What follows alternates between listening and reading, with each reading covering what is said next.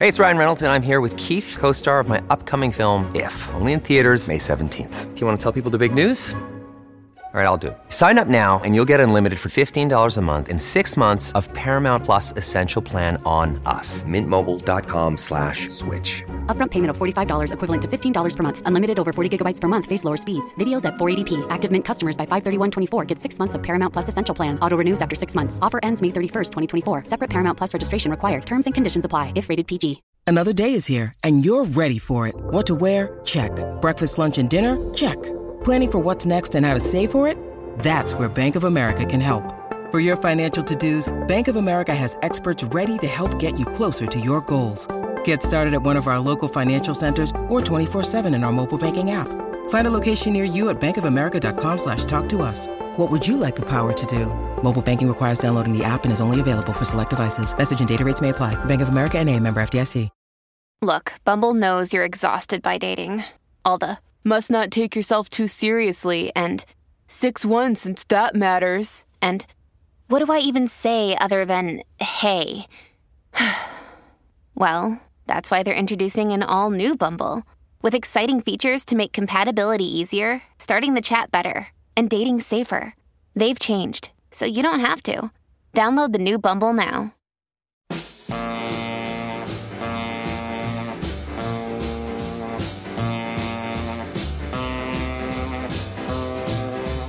Welcome to Let It Roll, the insanely ambitious musical history podcast hosted by Nate Wilcox. We've covered the early history of rock and roll, country music in the 20th century, the rise of hip hop, disco, electronic dance music, and heavy metal. Stay tuned for our histories of Broadway, opera, punk rock, jazz, blues, ragtime, Latin music, and gospel. Follow the Let It Roll podcast on Twitter at Let It Rollcast and check out our brand new Substack newsletter and website at letitrollpodcast.com. We've got archives of every episode sorted by genre, era, guest, co host, and mini series. It's also a great way to support the show if you can afford it. Let It Roll is a Pantheon podcast, and you can listen to more great podcasts at www.pantheonpodcast.com. Today, Nate and Ned Sublette continue the Latin Roll miniseries based on Ned's classic book, Cuba and Its Music From the First Drums to the Mambo. Email us at letitrollpodcast at gmail.com. Pop in those earbuds and enjoy.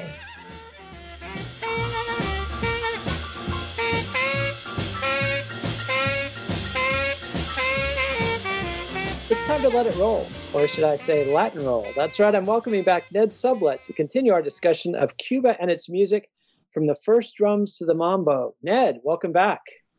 Thank you, Nate. And and today we're talking about colonial Cuba. So last time we talked about the Spanish, their Arabic influences, and we also talked about the African influences. And I, I sort of panicked and brought in the native, uh, the indigenous a bit. So we already talked about the Taino, but technically I should have followed your lead and talked about them now. Um, but anyway, we're going to take this through the 19th century in this, this episode. So tell us about the arrival of Europeans in Spain. I mean, in the New So- World, Ned. So we're going to cover three centuries in an hour. This is going to go by quick, y'all. Take note. Yeah, it is. Uh, we trust you. So the arrival of what was the question? I'm sorry. The arrival of the Spanish in the New World and how it gets to Cuba. The arrival of the Spanish in what uh, came to be called the Americas. Oh my gosh. Well, let's go back to 1491, baby, when the Congo is Catholicized. Uh, the year after that, a lot of big things happen. Uh, the uh, Spanish uh, Christians retake Granada. March Isabel and uh, Fernando march in dressed in Moorish costume and uh, assert their control over all of Iberia. Uh, the Jews are told that they must uh, convert or leave, and an exodus of the people known as Sephardim begins. Um, and of course, the least important at the time, it seemed, uh, that sailor from Genoa, Christopher Columbus, as he's called in English, uh, sets out. And it takes, uh, he makes four voyages, comes to Cuba. The uh, the it takes a little while for the, uh, the first city in the New World is uh, the so-called New World. It wasn't new to the people who were already living there. It was uh, Santo Domingo, and Cuba is begins to be settled in the 15 teens, uh, populated with villas or cities, a small uh, set of uh, settlements that run from Baracoa in the east across to San Cristobal de La Habana uh, in the west. Havana is uh, an obvious place for a settlement because of its magnificent deep water bay protected by a long, narrow channel, easily defensible. And indeed, uh, for centuries, the Spanish would put a chain across the channel at night. You can still see where it is if you go to Havana today. It's still a prominent part of Havana's landscape. And Havana becomes the hub of the Spanish empire in the Americas as far as shipping goes. Uh, the merchants, there were no merchants in Havana at first who participated in this. The merchants were in Spain, the merchants were in uh, Peru, the merchants were in Mexico. Havana was the place where the ships, uh, where the ships uh, unloaded their precious metals as mining developed. The Spanish were interested in mining, not plantations. And the Spanish uh, ripped as much silver and gold out of the bowels of Mexico and Peru as they could. Uh, as they could dig out, process, and stuff into ships. And those ships uh, stopped in Havana for a substantial amount of time before going back to Spain. What this all has to do with music uh, is, of course, that this network of shipping was created and sailors went back and forth. Not only sailors, other kinds of people as well, but especially sailors traveling back and forth carrying not only precious metal, but songs and dances after having been weeks and weeks in what became an Afro Latin hemisphere as uh, Africans were brought in and black people from Spain as well came. The uh, there was a uh, sort of a center of music and dance in this wild west town of Havana because, of course, this was where the ships had to lay up before going back to Spain. So sailors would be there for weeks, uh, even months at a time, as over the uh, years, the fleet system developed, uh, which set large. Uh, by the time the fleet was, uh, the fleets were in operation. The fleets uh, from Mexico and the galleons from um, Cartagena. Uh, all of this material that was being loaded into the ships took time. The ships had to be refitted.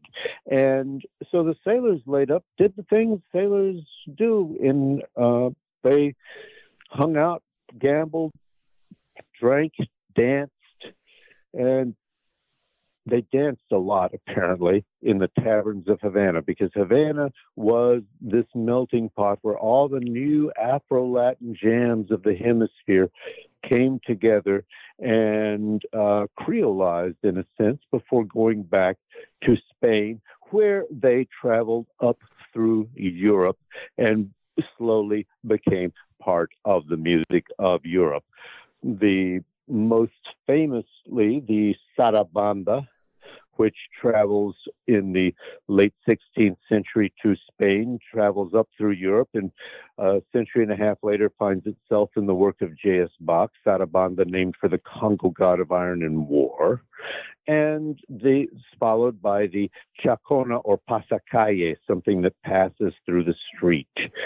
All of which is to say that Havana became very quickly the capital of music and dance in the Americas. Yeah, I love the, the comparison you make with Cadiz, which you had called the tavern at the end of the world in the ancient world when it was way out on the west coast of Spain, and now Havana has taken over that role.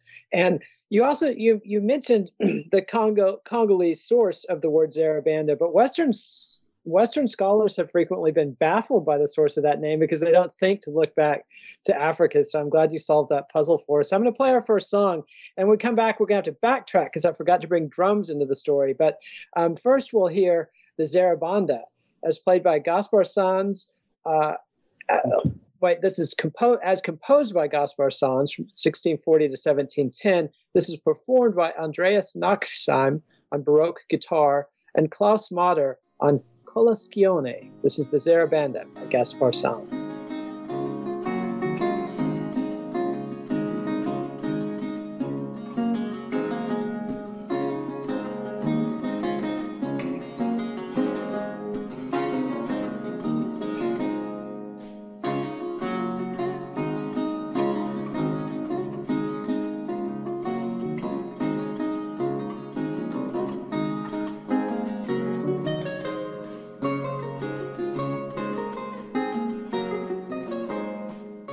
Right, So my fault. I should have asked you about drums before we got to the New World because this is something you discussed.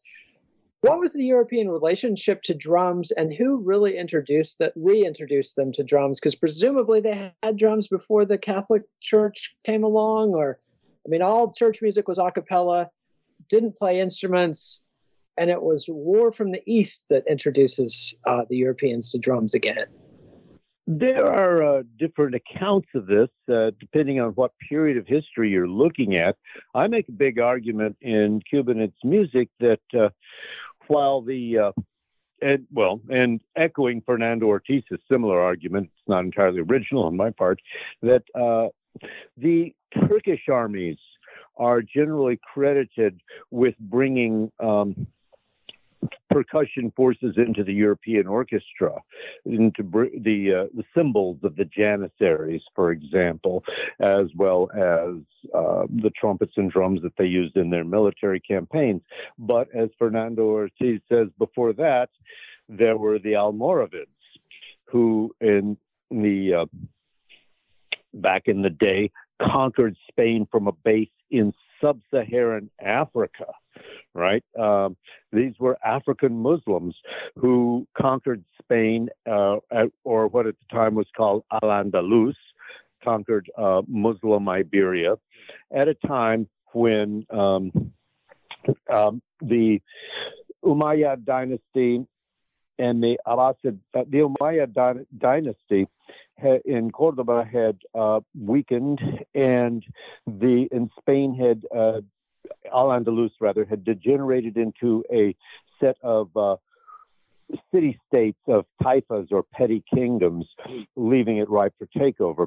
And when the the Almoravids came, they came blasting with drums, which is the punchline of all this. Drums from Africa, played by uh, played by African soldiers. Uh, coming up into Spain. So they were there well before the uh, Turks. So you can you can look at it. Uh, both both of those are valid. You know, the drums came into Spain, and then the Turks transformed the sound of Europe. But I I think of those as the two main forces. Yeah, and and um, this I want to want to sort of emphasize another thing: the the importance of military bands in the 21st century when we get reports, you know, we see video from these horrors that are happening in the Ukraine, it's impossible to imagine how a little marching band has anything to do with war. But several hundred years ago, especially before cannons were, were common, and even when cannons were a minor ingredient in the battlefield, the sound of drums, snare drums, um, trumpets, and various horns allowed military units to signal one, one another over the sound of men screaming and fighting and dying and stabbing each other with swords and shooting each other with, with muskets. the sound was loud enough of trumpets and snare drums for them to signal military instructions. Also, it was a great way to intimidate your opponents. As you know, here in Texas, we always learned about Santa Anna terrorizing the you know an occupant the occupants of the Alamo with uh, I think Degüello, the, the death song, and so this was a very it had a very practical function, and it was something that all the leaders of Europe paid very close attention to. But now I want to talk to you about. Go ahead. That's right. Uh, m- musicians were an integral part of armies, and uh, as the as the as armies became more professionalized, sort of reaching its apogee with Napoleon, the bands also got larger and more elaborate. But from um, but but it was unthinkable to have an army without uh, without its musicians, and this has effects that we hear all over the place today. Um, our jazz instrumentarium basically derives from the military band, of which there were. Uh, and there were plenty of military band instruments in New Orleans. Or uh, while we don't uh, see marching bands going into battle with soldiers anymore. Uh, I was watching just two nights ago the arrival of the Brazilian president um, Lula in Argentina, and he was greeted on the tarmac by a military band playing an anthem, and they all they all marched off the plane as the band played. The ceremonial uh, role is still significant. Indeed. And now I want to ask you about another chapter title that you used um, and, and how dance crazes migrated from Havana back to Europe. You said, from the Indies, it has come by post, was the chapter title. And you talk about the. That, that was Lope de Vega's line about the Chacona. It came by from the Indies by post. Exactly. Now tell us about the Chacona and what was African about it, and then how did it transmit around the globe? Well, the Chacona or Pasacalle, as I mentioned before, the Passacaglia, is characterized by an ostinato bass. Ostinato from the Italian word meaning obstinate, meaning it just goes, it repeats over and over and over. It's a simple repeating bass figure uh, this is something that we're really, really familiar with in popular music today, but it wasn't the norm in European music at the time. And I, this coming from the Afro-Latin Indies, I argued that there is a sense of African music in this textural concept. And another thing that was interesting to me that I didn't understand before reading this was that, that the Europeans would take African rhythms, but then they would they didn't they still didn't much like drums. They used tambourines a bit, but they would they would move these African rhythms onto other instruments. Explain that a little. That's right. That's right. As, as Fernando Ortiz said, the uh, the good drum is played with the sticks. The bad drum is played with the hands. The uh, the hand drums were associated with Africans, with witchcraft, with uh, uh, people who were socially low, and the only acceptable hand drum was the tambourine or frame drum, and it was in that form that uh, the sarabanda traveled up through Europe, not played on uh, what Africans would call drums, but on tambourines, along with that uh, new instrument um, popular among uh, black Seville and Black Lisbon. Uh, remember that at the time Columbus sailed, uh, both Seville and Lisbon were between 5 and 10% black. Uh, I refer to the guitar, which uh, was an instrument that uh, emerges in Iberia and was played by the lower social orders. The guitar was always associated with the bottom socially, and it was played by a lot of black people in Spain who played it in a rather different way than the uh, high style of classical guitar that uh, we hear later. Uh, it was played uh, in a way that was rhythmic and quite possibly more like what we hear in the cavaquinho of the samba today, a uh, a, uh, a repeated uh, rhythmic drum. The uh, and this this is like this is so basic to the idea of the guitar and black people were playing guitar long before the guitar had six strings. At the time, it was four double strings. Cool. And let's go ahead and hear our first song, and this will take us back. This is the world's oldest living band, the Ottoman Mehter uh, group, which is a traditional band in Turkey that tries to recreate this. I guess they've been going for several centuries, actually. They're not recreating anything, they're maintaining an old tradition. This is the Mehter Assault Anthem.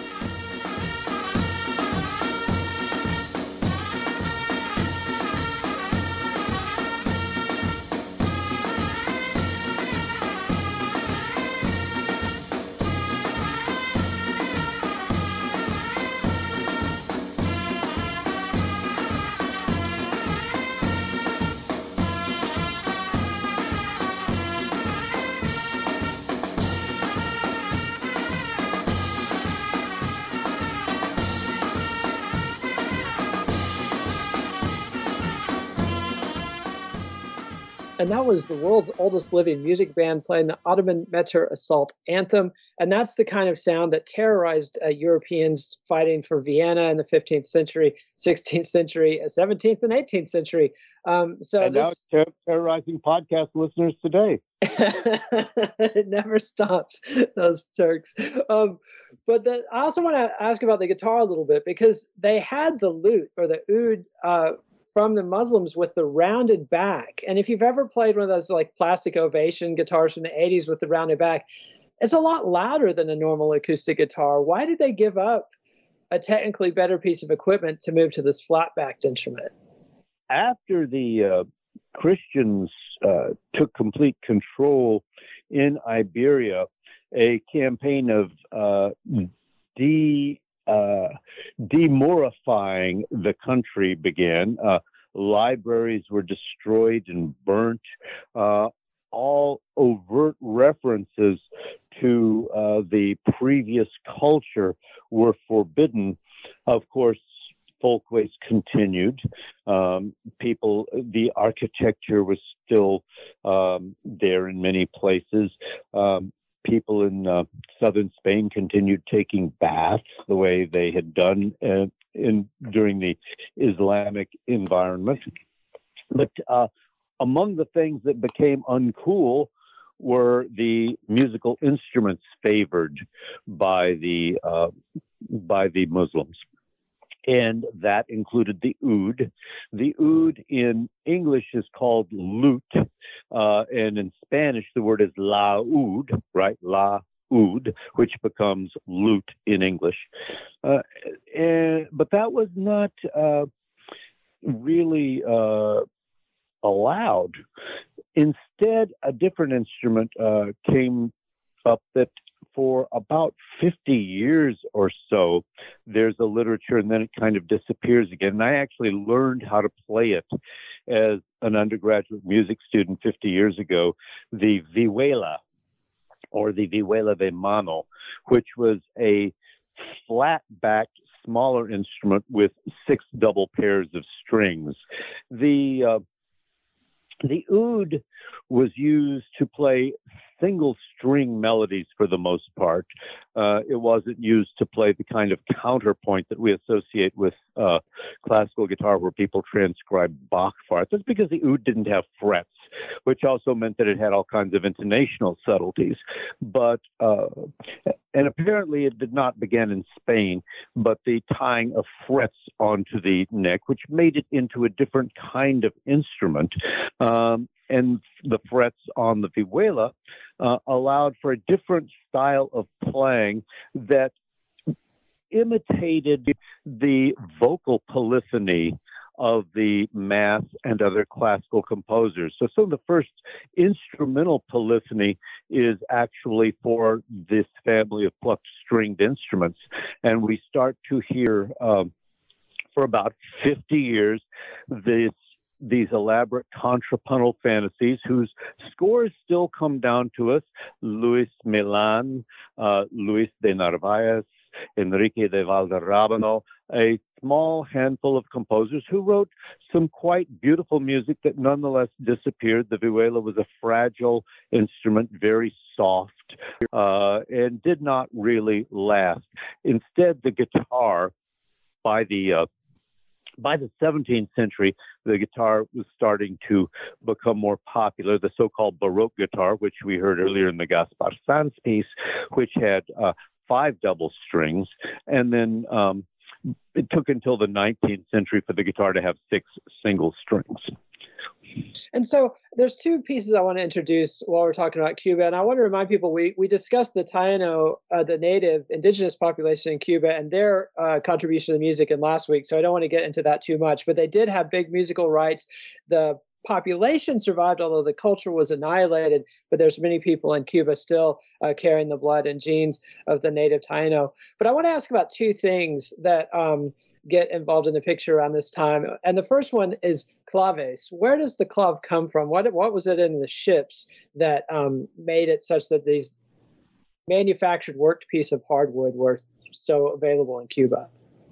The this is really Fernando Ortiz's hypothesis. It's quite elegant, and as far as I know, it really hasn't been refuted. Um, in Havana would, became a shipbuilding center for Spain. Havana still had these magnificent hardwood forests that were, of course, all cut down.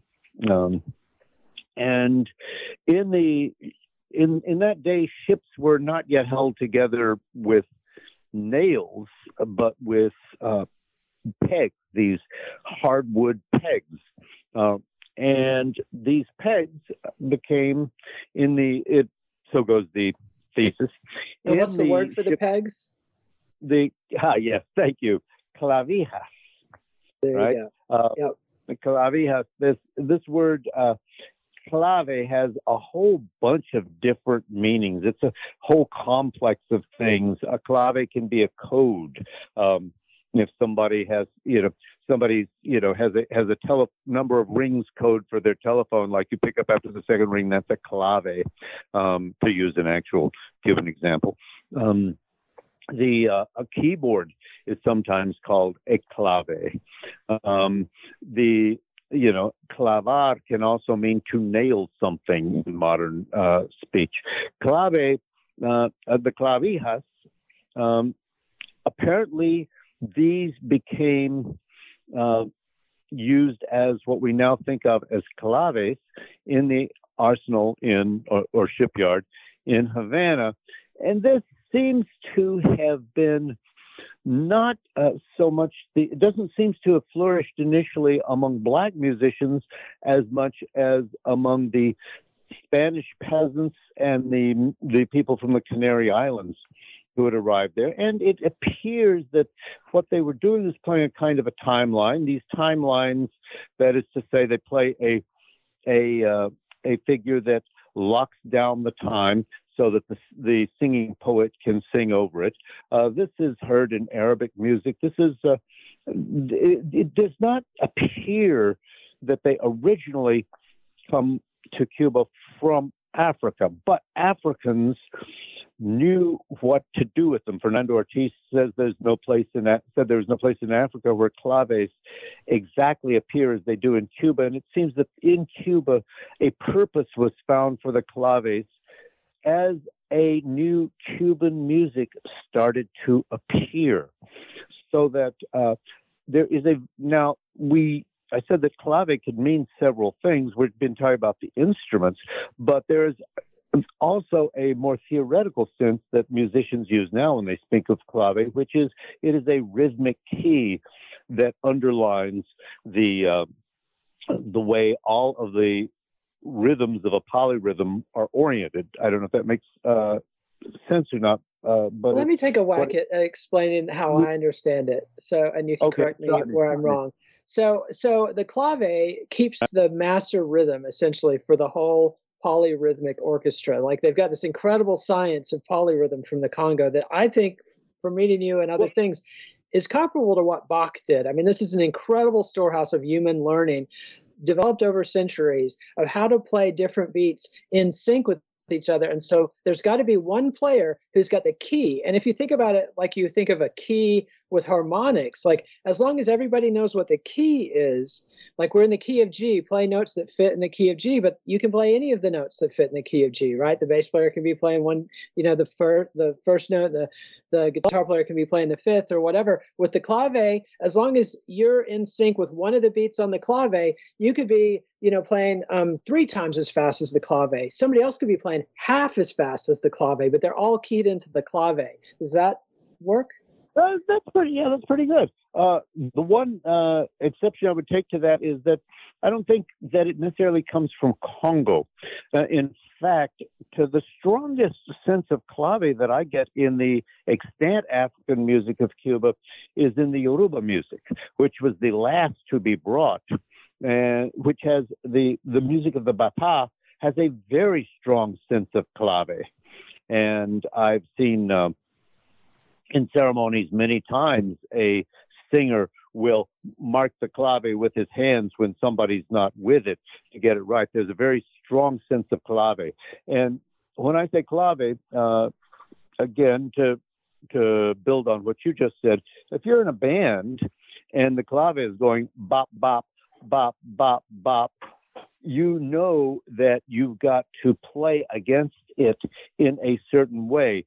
You can go bam, bam, ba, mm, ba, bam, ba, ba, but you can't go ba, ba, bam, ba, ba, ba, bam, because one way is with the clave, the other way is against, and you'll get, and the dancers will stop the you'll be fired, you'll be thrown out the window, you'll be ostracized and shunned if you don't know how to keep uh, your rhythm in line with the clave, even though you are playing your own independent rhythm. And it makes it possible to stack a polyrhythm. It should be noted that this is really not what we have in music in the United States. While we may have this undulating sense of bump, bump, bump, bump, bump, take, for example, the Bo Diddley beat, bump, dump, dump, dump, bump. It's not necessarily being used to stack a polyrhythm. It's a different kind of texture. In uh, in music in the United States, we tend to have more of a beat. I argue that Cuban music has less of a beat and more of a polyrhythm. Awesome. And let's take a quick break. And when we come back, I'm going to ask you more about these guitar playing, singing poets. Hello, Pantheon podcast listeners. Christian Swain here to tell you more about my experience with Raycon earbuds. Our family now has three pairs of Raycon earbuds around the house, and my wife just grabbed a pair of the Headphone Pros to replace some headphones from a company that was double the price. And yes, she loves them. Now, if you haven't pulled the trigger on a pair of Raycons, or even if you have, but you're in the market for another pair because they're just that good, well, now is the time to check them out because they just launched their upgraded model of the best selling everyday earbuds. With Raycon's upgraded everyday earbuds, now you also get active noise cancellation, ergonomic design, and multi point connectivity that lets you pair with two devices at once. New quick charge function, three customizable sound styles, plus awareness mode. Available in a variety of vibrant new colors to complement any and all skin tones. I even have a pair of earbuds in a cool green color. I have tried just about every earbud known to humankind, and these Raycons are fantastic. Seriously, if you've been wanting to check out Raycons, there truly is no better time. You're going to ask yourself why you didn't check them out sooner, and Raycon offers a 30-day happiness guarantee. So, what are you waiting for? Go to buyraycon.com slash Pantheon today to get 20% off your Raycon order, plus free shipping. That's right, you'll get 20% off and free shipping at buyraycon.com slash Pantheon. Buyraycon.com slash Pantheon. This episode is brought to you by Reese's Peanut Butter Cups. In breaking news, leading scientists worldwide are conducting experiments to determine if Reese's Peanut Butter Cups are the perfect combination of peanut butter and chocolate. However, it appears the study was inconclusive, as the scientists couldn't help but eat all the Reese's. Because when you want something sweet, you can't do better than Reese's. Find Reese's now at a store near you. When you need mealtime inspiration, it's worth shopping Kroger, where you'll find over 30,000 mouthwatering choices that excite your inner foodie. And no matter what tasty choice you make, you'll enjoy our everyday low prices, plus extra ways to save, like digital coupons worth over $600 each week. You can also save up to $1 off per gallon at the pump with fuel points. More savings and more inspiring flavors make shopping Kroger worth it every time. Kroger, fresh for everyone. Fuel restrictions apply. Well, we talked about this a little bit and how it relates to the modern, you know, Mexican Mexican uh, corrido. But you say in here the Cuban guajiro is not a musician, but rather a poet. Explain uh, what this this whole tradition that evolved of of poets playing guitars and singing these improvised but formulaic uh, patterns that has obviously got immense potential this poetry of the Spanish language, we uh, talked last time about Elio Antonio de Nebrija and his standardization of Castilian grammar just in time to build a hemisphere wide empire that all spoke the same standardized modern European language. This language being disseminated all around the hemisphere meant that uh, all up and down the hemisphere there were uh, people singing, speaking, improvising, and reciting poetry in Castilian, uh, with you know the local dialect variant certainly, but the the sense of this to me is that uh, most people were illiterate, okay, uh, and that, but that doesn't mean that there wasn't a strongly cultivated tradition of oral poetry, which in some cases entailed recitation of written poetry that had been memorized orally. And this uh, gave rise, of course, also to poetic controversy, what they call in the Decima Controversia, uh, where people argue in verse according to, as you said, predetermined rhyme schema, most uh, famously the Decima Espinela, the 10 line stanza, uh, which has for us perhaps the peculiar rhyme scheme of A, B, B, A, A, C, C, D, D, C, um, which is kind of a you kind of have to grow up in that system to really be able to improvise it uh, fluidly. But it's amazing the way that uh, someone well versed in decimas can improvise an argument in that uh, octosyllabic uh, 10 line form. Uh, and it really plays off of the strengths of Spanish as a rhyming language. It's an incredibly easy language to rhyme in. So if you're ingrained right. with that complicated rhyme scheme in your head, you can really go to town. And people uh, have been doing it for centuries now. Yeah, and in between, when we say poet rather than musician, the uh, the there's not a lot of musical variety in these. You can, uh, if you're in Cuba, you can see every Sunday night on the longest running show on Cuban TV, Palmas y Palms and Cane, uh, people uh, arguing and having controversias in decimas. And in between the uh, the the um, the the rhymed parts, there will be an instrumental interlude where the laúd, the country laúd, uh, the country form of the lute, will uh, or another instrument will play a formulaic interlude, which doesn't vary a lot, uh, but this gives the singer a moment to catch his or her uh, mental breath, so to speak, to uh, to come up with what they're going to say as soon as the interlude is over. So uh, it's almost more of like uh, you know the the hold music on a quiz show or something. And let's go ahead and hear a little bit. This is Joseito Fernandez doing the Guajira Guantanamera.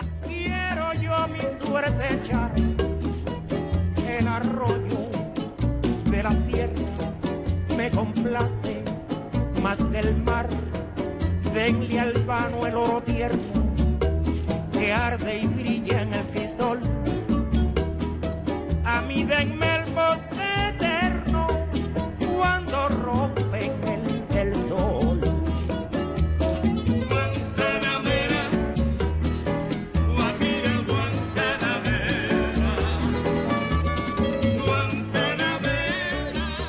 right, and that was Joseito Fernandez doing the Guajira Guantanamera. As always, apologize apologies for my terrible abysmal Spanish. There's no excuse for my pronunciation. We're, we're going to send you to school, Nate. You're going to be good this next year.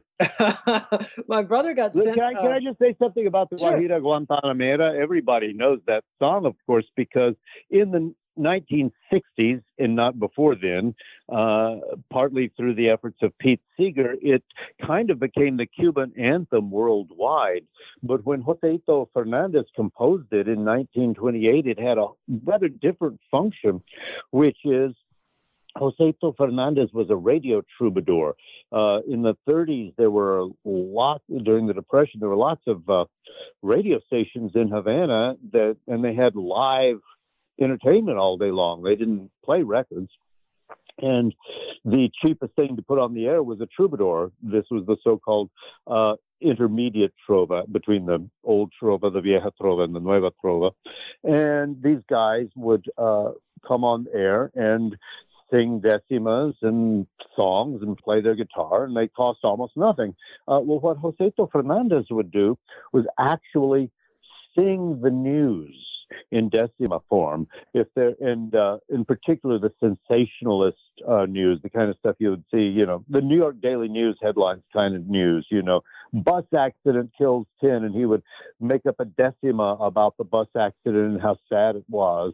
And so there actually came to be a saying in Cuba uh, when somebody dies, they say they sang him the Guantanamera. well, hopefully nobody will be singing it for us. And in soon. between each verse of his of the news, he would sing Guantanamera, Guajira, Guantanamera, which he, he could do an autopilot while giving him a chance to compose the next stroke. Man. All right, so now we got to introduce a new culture into um, the story, and these guys kind of come out as the villains or the most villainous of many villains. Oh, well, we could argue about that, but they're definitely up there as ter- in terms of heinous. How do the French get involved? How do they carve off half of Espanola and make it what we now know as Haiti, what was not known as Haiti until the Haitian Revolution? How do they get in there, and what was their impact on the music? Oh my gosh. Well, the last Habsburg king of Spain, Charles II, who was um, a the result of a long line of inbreeding and was um, n- not. Um, Everyone should all Google Habsburg jaw. Google Habsburg jaw, and you'll see what happens when you marry your cousin. Yeah, Google Habsburg jaw. The uh, he he was he he didn't really have all the cheese on his enchilada, and um, he uh, there was a uh, there's a problem in um, Hispaniola, La Hispaniola, the island that uh, today houses uh, the Dominican Republic and Haiti, uh, which was that uh, other nations were breaking Spain's trade monopoly by by sending their merchant ships to trade with the settlers, the Spanish settlers on the north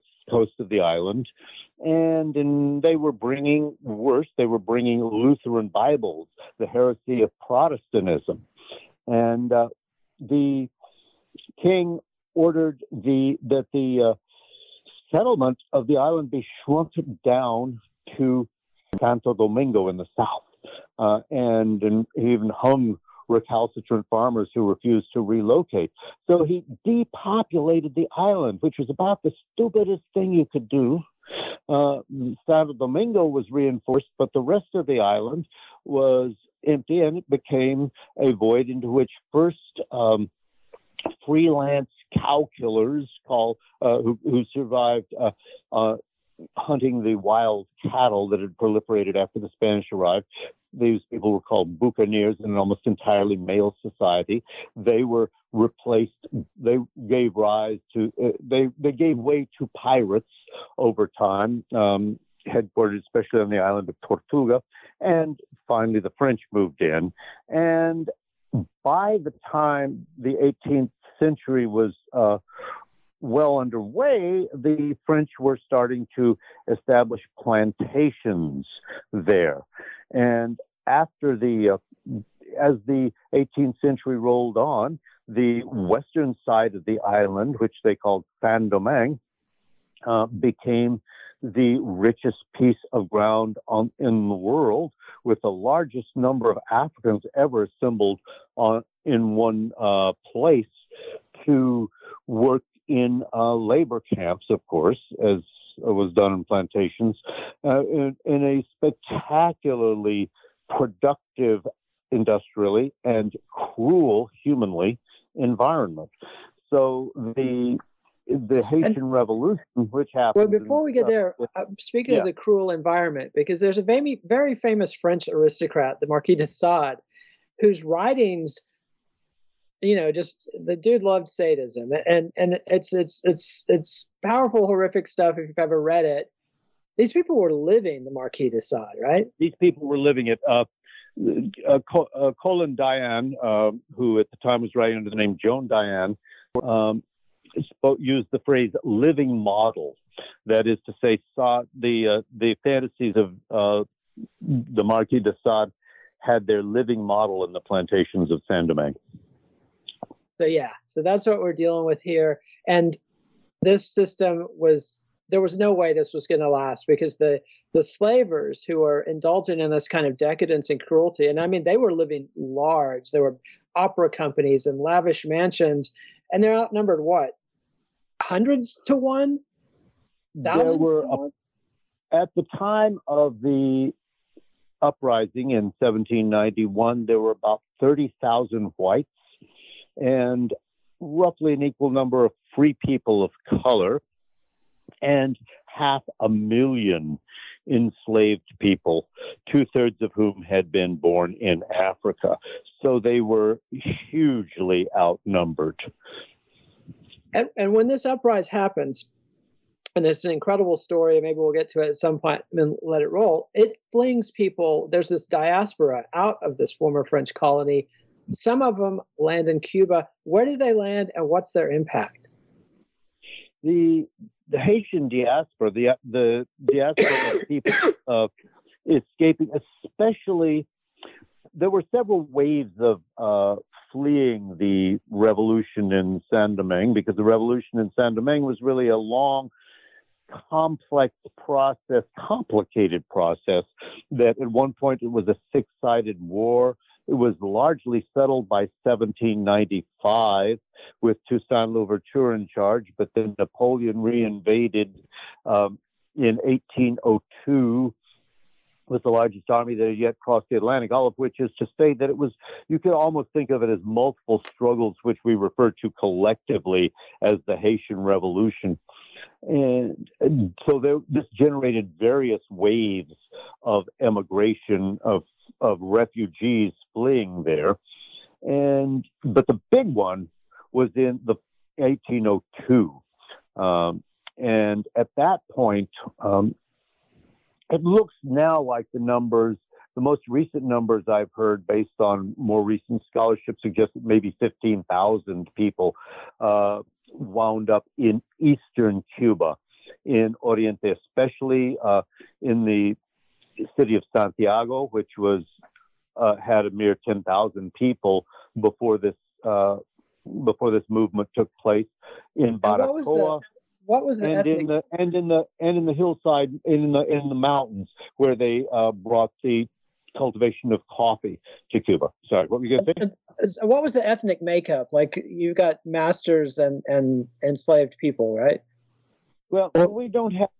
I don't know of uh, a really good census. It happened rather chaotically, and I don't know of a good census of who was who. We have a better sense of uh, when a subsequent uh, movement uh, in 1809 caused uh, a number of those of the uh, French speakers in Oriente to leave and go to Louisiana. We have a much better sense of who they were, but uh, they were they were white white slave owners. Many of them were women um, uh, escaping without the men. Um, there were, but uh, plantation owners escaped. They, uh, in some cases, they were able to bring their uh, enslaved uh, property, human property, with them. Although, since slavery had ended uh, with the Haitian Revolution, they were they were in some cases re-enslaved people.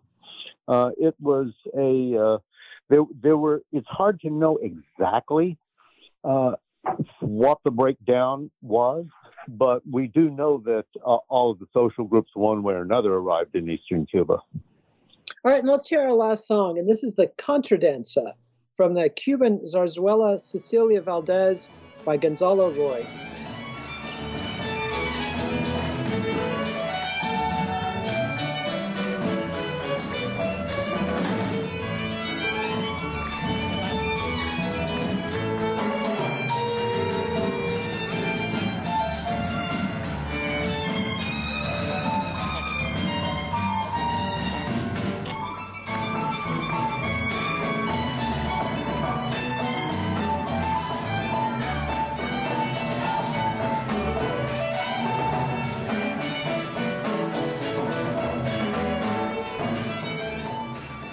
And that was the Contradanza from the Cuban Zarzuela Cecilia Valdés by Gonzalo Roig, uh, conducted by Andres Trujillo, um, and the Habanera Dance Ensemble. So tell us about this Contradanza. What is it, and why was it a big deal? How did it travel around?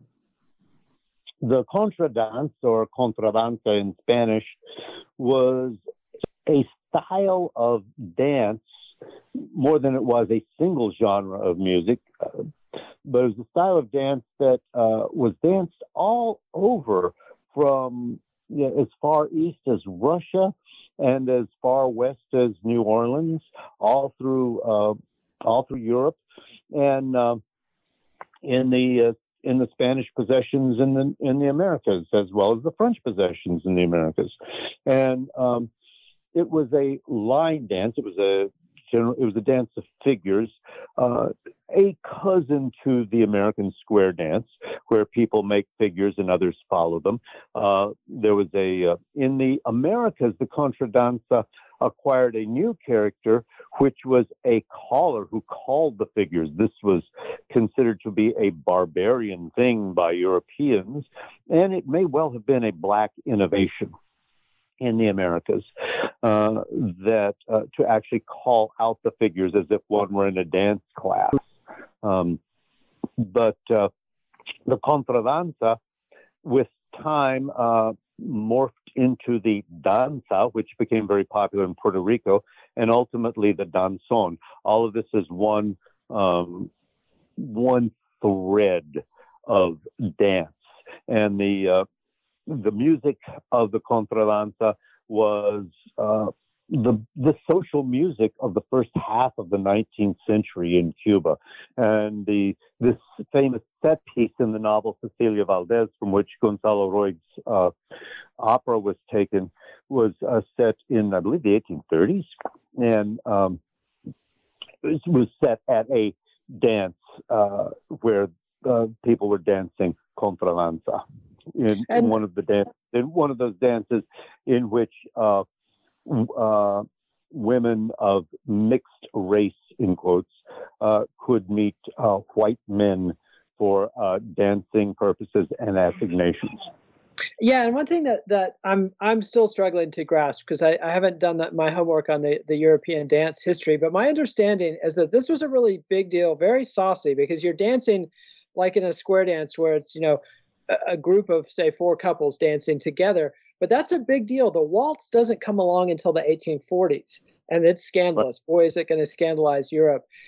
And so getting to be holding you know ha- having your arm wrapped around the waist of your partner even though you're in a group of eight that's pretty saucy because you know we're coming from this staid european tradition of line dancing where you've got groups entirely separated. Is this remotely right dancing in racing pairs was yes, indeed, it was a uh, it was risque, and uh, it may be that that's what uh, propelled the contradanza into becoming the danza was that the danza it, precisely in the danza there were uh, embracing couples. All right, and now we're going to introduce one more player, and you were totally right. No way are we going to cover 19th century. I'll have to drag you back uh, to talk about 19th century Cuba next time. But Another player comes into the picture, the British, who briefly rule Cuba. What's their impact? The British impact is enormous. in 1762, the British take Havana, and um, part of the what was known uh, retroactively as the Seven Years War, the same conflict that uh, in the United States or its colonial predecessor was known as the uh, French and Indian War. Um, and the the British moved into Havana, took it over, didn't really even bother to take Matanzas, but they were they ramped up Cuba's sleepy sugar industry, removed uh, the regulations on importing uh, enslaved Africans. So they started to bring in slaves in some numbers, and they jacked up the production of sugar. This started to make Cuba a sugar power, which after the Haitian Revolution would be consolidated. It also had the effect of enhancing greatly the power of the Creole class of Cuba. That is to say, the Creole planters who got a taste for independence with uh, this new commercial empowerment that they received under the British. And what did the production of sugar require them to import in massive numbers? Because sugar, uh, as grown at the time, uh, and really always, is a, a labor intensive crop that require that uh, the the profitability was directly proportional to how much labor you could apply to the land and the calculus was a very cruel one. It was, in fact, the introduction of capitalism to Cuba. The notion that uh, it was cheaper to work X number of workers 20 hours a day in the season. Uh, sugar work is highly seasonable. Work them to death and replace them after a few years with fresh arrivals from Africa than to have, say, twice as many workers and uh, have them work 10 hours a day and have to feed them all year long when there was nothing for them to do. So, uh, sugar was a cruel and deadly crop. Most of the Africans who were brought to the Americas were brought to work sugar only in the United States, with the exception of Louisiana, where there was a sugar crop after 1795, but only in the United States was there not sugar. And slavery developed in a very different way in the United States than it did in all of the uh, sugar producing territories, which reached from, um, from Cuba down to uh, Brazil. And in the satanic terms of slavery, I guess you could say that Northern American slave owners, slavers, uh, had more of an ownership model of the slave where they looked to profit off the slave for the lifetime of the enslaved person's productivity and breed their children like cattle. This is an, I mean, the more I learn about this stuff, the just more sickening it gets. An impossibly evil system. But in Cuba, they had more of a rental car model where you just drive it into the ground and get a new one. And that caused wave after wave of new immigration to happen from Africa. And next time we'll talk about how those communities who could keep their culture unlike in north america where the enslaved people were brutally separated from their from their neighbors and co-tribe co-language speakers in cuba you could get with people from your tribe people from your area and even congregate on on rare time off and play music together so we'll talk about that next time as well as the po- most popular and probably greatest American musician of the 19th century. Although he's so obscure, I'm not even going to mention his name. I'm going to tease you. But this dude was from New Orleans, Jewish cat from New Orleans, who spends a lot of time in Paris and a lot of time in Havana, and he imitates. I don't know, imitates, but follows the lead of, and how do I say Berlioz, Ber, the French composer with the giant orchestras, B L B E L I O Z. Berlioz. Berlioz. Okay, so this this guy's going to imitate the monster orchestras of Berlioz and put on these massive performances in Havana, uh, the likes of which um, never heard again. So, well, thank you so much, Ned. The book is Cuba and Its Music From the First Drums to the Mambo, and we'll be back next time on Latin Roll.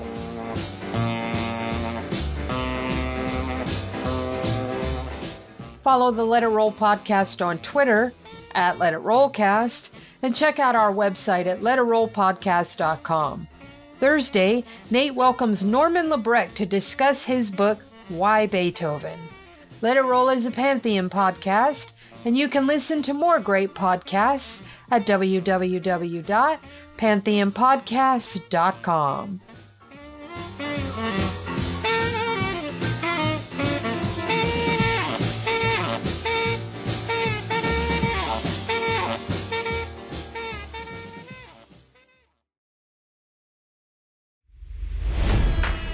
It's NFL draft season, and that means it's time to start thinking about fantasy football.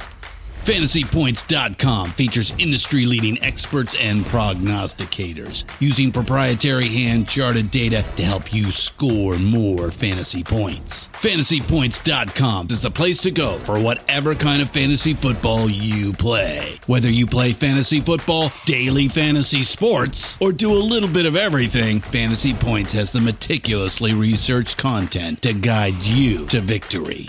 And why wait for the fall? Fantasy Points also covers the new spring football league, the UFL. Join the guru, John Hansen, Scott Barrett, Joe Dolan, and other massive names in the fantasy football universe with an exclusive offer.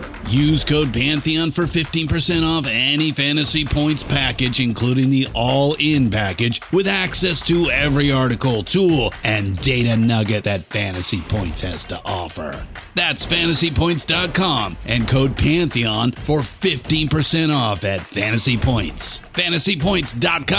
Code Pantheon. Score more fantasy points.